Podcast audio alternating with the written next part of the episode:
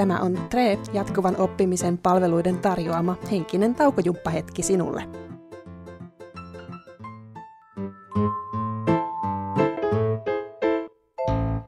Osaamisen kehittäjät nyt korviesi välissä.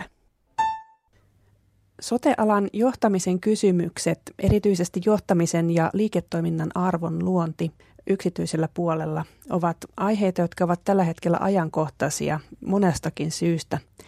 Tästä on kertomassa lisää digitalisaatiojohtaja ja filosofian tohtori Milla Ratia, joka vierailee luennoitsijana alkavassa sotealan EMBA-johtamiskoulutuksessa.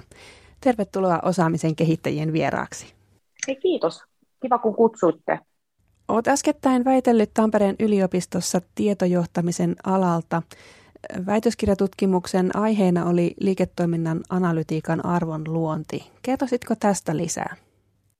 Joo, mullahan tosiaan oli, oli tuo mun väitöskirjani yksityisen sektorin sote-kontekstissa ja, ja siinä, siinä väitöskirjassani tutkin sitä, että miten ensinnäkin pystyykö liiketoiminnan analytiikka luomaan arvoa ja, ja sitä, että minkälaisia kyvykkyyksiä sitten tarvitaan tämmöisen arvon luomiselle. Mikä tekee tästä aiheesta juuri nyt erityisen ajankohtaisen? Tuota, sote-sektorihan on äärettömän ajankohtainen koko ajan. Siinä kohtaa, kun edellinen sote-uudistu kaatui, niin totesin, että jahas, menikö multa, multa tota konteksti tuosta alta. Mutta ei siinä kauaa kestänyt, kun tuli uusi sote, sote-reformi ja, ja mun väitöskirja olikin sitten taas, tai se aihe oli taas ajankohtainen. Mutta tuota, ja jos ihan totta puhutaan, niin liiketoiminnan analytiikka on yksi keskeisimpiä keinoja sekä tehostaa liiketoimintaa, mutta myös luoda uutta liiketoimintaa. Ja, ja näiden, näiden eri asioiden tehostamiseen tai uuden liiketoiminnan luomiseen tarvitaan paljon erilaisia kyvykkyyksiä. Ja, ja yritysten on keskeistä ymmärtää, mitä ne kyvykkyydet voisi olla ja, ja kuinka kompleksisia kyvykkyyksiä tarvitaan, kun halutaan siirtyä seuraavalle arvonluonnin tasolle. Mitä arvonluonnista tiedettiin ennen väitöstutkimusta tai että mistä syystä sä lähdit tutkimaan tätä asiaa? No mä ajan sille, aiheen pari sillä tavalla, että sen jälkeen kun olin graduni tehnyt tuonne, tuonne Vaasan yliopiston puolelle, niin mä, te, mä tein työkseni siis business intelligencea ja, ja, ja sen jälkeen analytiikkaa. Ja mua hirveästi kiinnosti aihe ihan, ihan akateemisessakin mielessä ja mä törmäsin sitten äh, Pirvi Pirttimäen äh, väitöskirjaan. Hän on väitellyt TTYltä aikoinaan ja mä en ihan vuosilukua muista, mutta äärimmäisen mielenkiintoinen kiehtova tutkimus. Ja mä jotenkin sit siitä innostuin. Mä ajattelin, että ei vitsi, että mä haluan tutkia myös vähän samankaltaista aihetta. Ja sekä teknologiaprosessi että osaamismielessähän oltiin sitten menty, menty liiketoiminnan, liiketoimintatiedon hallinnon ja liiketoiminnan analytiikan osalta huimasti eteenpäin ja, ja nopeasti kehittyvä ala kun on, niin kiinnosti ihan, ihan tota, ymmärtää itse, että missä tällä hetkellä ollaan näiden asioiden kanssa. Ja, ja sote-sektori valikoitu siinä, siinä mielessä, että siellähän on valtavat tehostamisen tarpeet. Ja sitten toisaalta se data on, on aika kompleksista ja, ja sote-sektoriin myös yksityiseen puoleen kohdistuu paljon erilaisia vaatimuksia ihan, ihan tuota datan käsittelystä lähtien.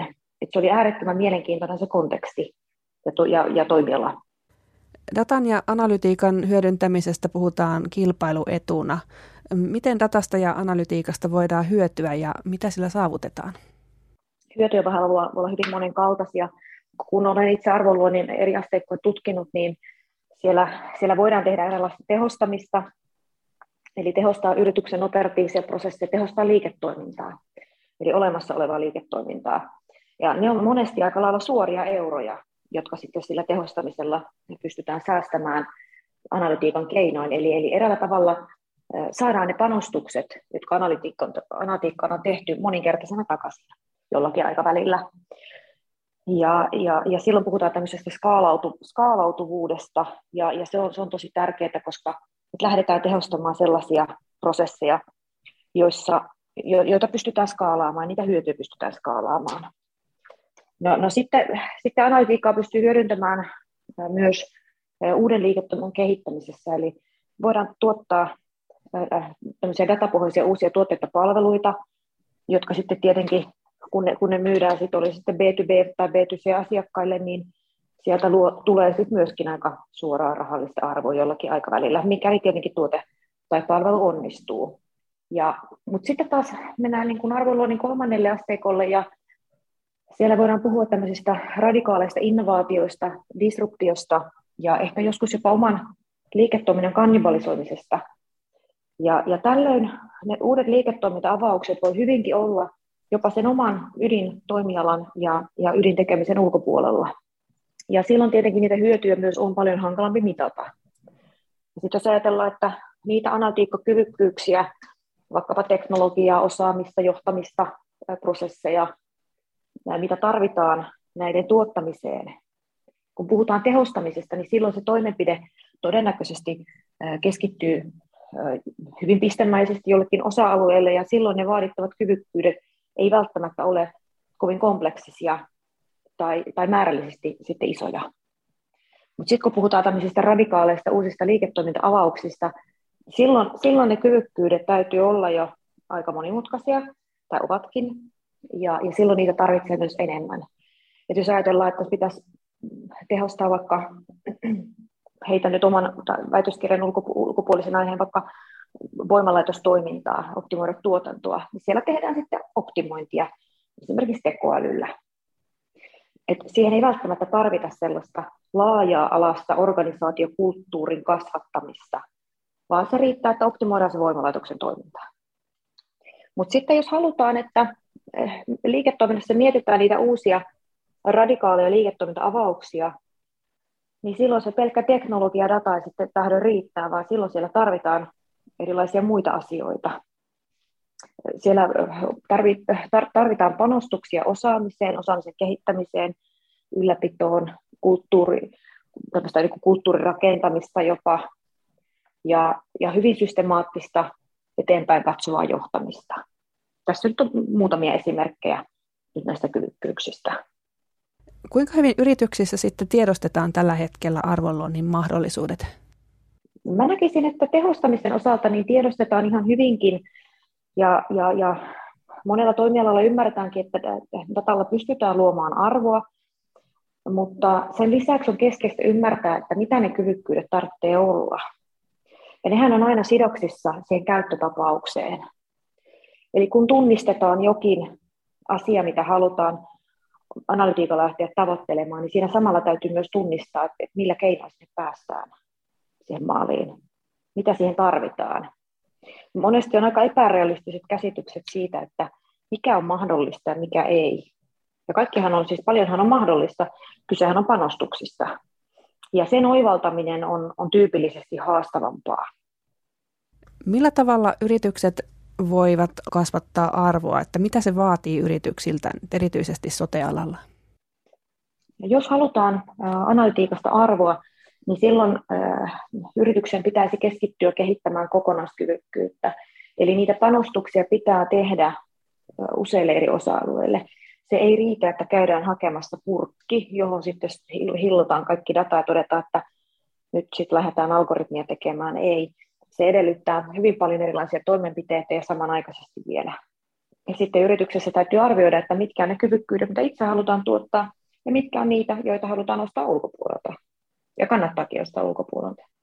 Mä olen sellainen 15 vuotta tehnyt, tehnyt myös, myös tuota töitä alkuun ihan kädet saveenkin datan ja, ja erilaisen analytiikan kanssa. Ja voisi sanoa, että kokeilut on hyviä, kokeilut on kivoja, mutta aina kun niitä tehdään, niin pitää miettiä, että miten niitä voidaan skaalata eteenpäin. Miten saa takaisin ne rahalliset panostukset. Eli kannattaa miettiä sitä skaalautuvuutta. Että sitten ne ei jää niinku pelkäksi kokeiluksi, vaan, vaan että sitten saadaan oikeasti sitä arvoa. Koska eihän ne kokeilut luo arvoa, vaan, vaan se liiketoimintaprosessin muutos luo sitä arvoa. Kuinka merkittävästä asiasta analytiikan arvonluonnista on kyse ja minkälaisia vaikutuksia sillä on? Vaikutukset voi olla isot tai pienet riippuen tavoitteesta.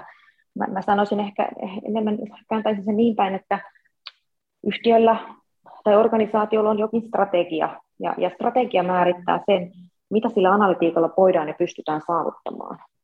Eli, eli analytiikkahan on keino, yksi keinoista, joilla pystytään toteuttamaan organisaatiota yrityksen strategiaa. Ja ne käytännön toimenpiteet voi olla pieniä, pistemäisiä, tai sitten kyse voi olla laajemmista transformaatioista.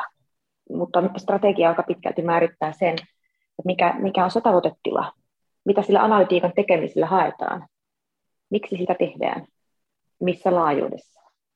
Millaisella mielellä tulet vieraaksi Tampereella alkavaan sotealan IMBA-johtamiskoulutukseen? Todella, todella kiva, kivalla mielellä ja, ja hyvin mielelläni äh, luennoinkin tiettyjä osa-alueita. Olen aikaisemminkin tehnyt tämmöistä yritysvierailuluento-hommaa Tampereella ja, ja olen tosi iloinen, että opiskelijat jo, vuosi vuodelta pystyy ja kykenee haastamaan enemmän enemmän ja pystyy myös haastamaan niitä käytännön valintoja, mitä yrityksissä tehdään. Et siellä ei kuunnella vaan passiivisesti, vaan yritetään ymmärtää ja, ja haastaa ja, ja kyseenalaistaa, että miksi näin, miksi ei jollakin toisella tavalla. Minusta se on ihan mieletön huomata, miten, miten opiskelijoiden ajattelu kehittyy vuosi vuodelta yhä itsenäisemmäksi. Paljon kiitoksia, että pääsit osaamisen kehittäjien vieraaksi digitalisaatiojohtaja ja filosofian tohtori Milla Ratia.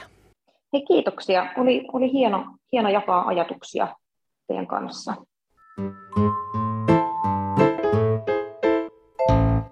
Osaamisen kehittäjät nyt korviesi välissä.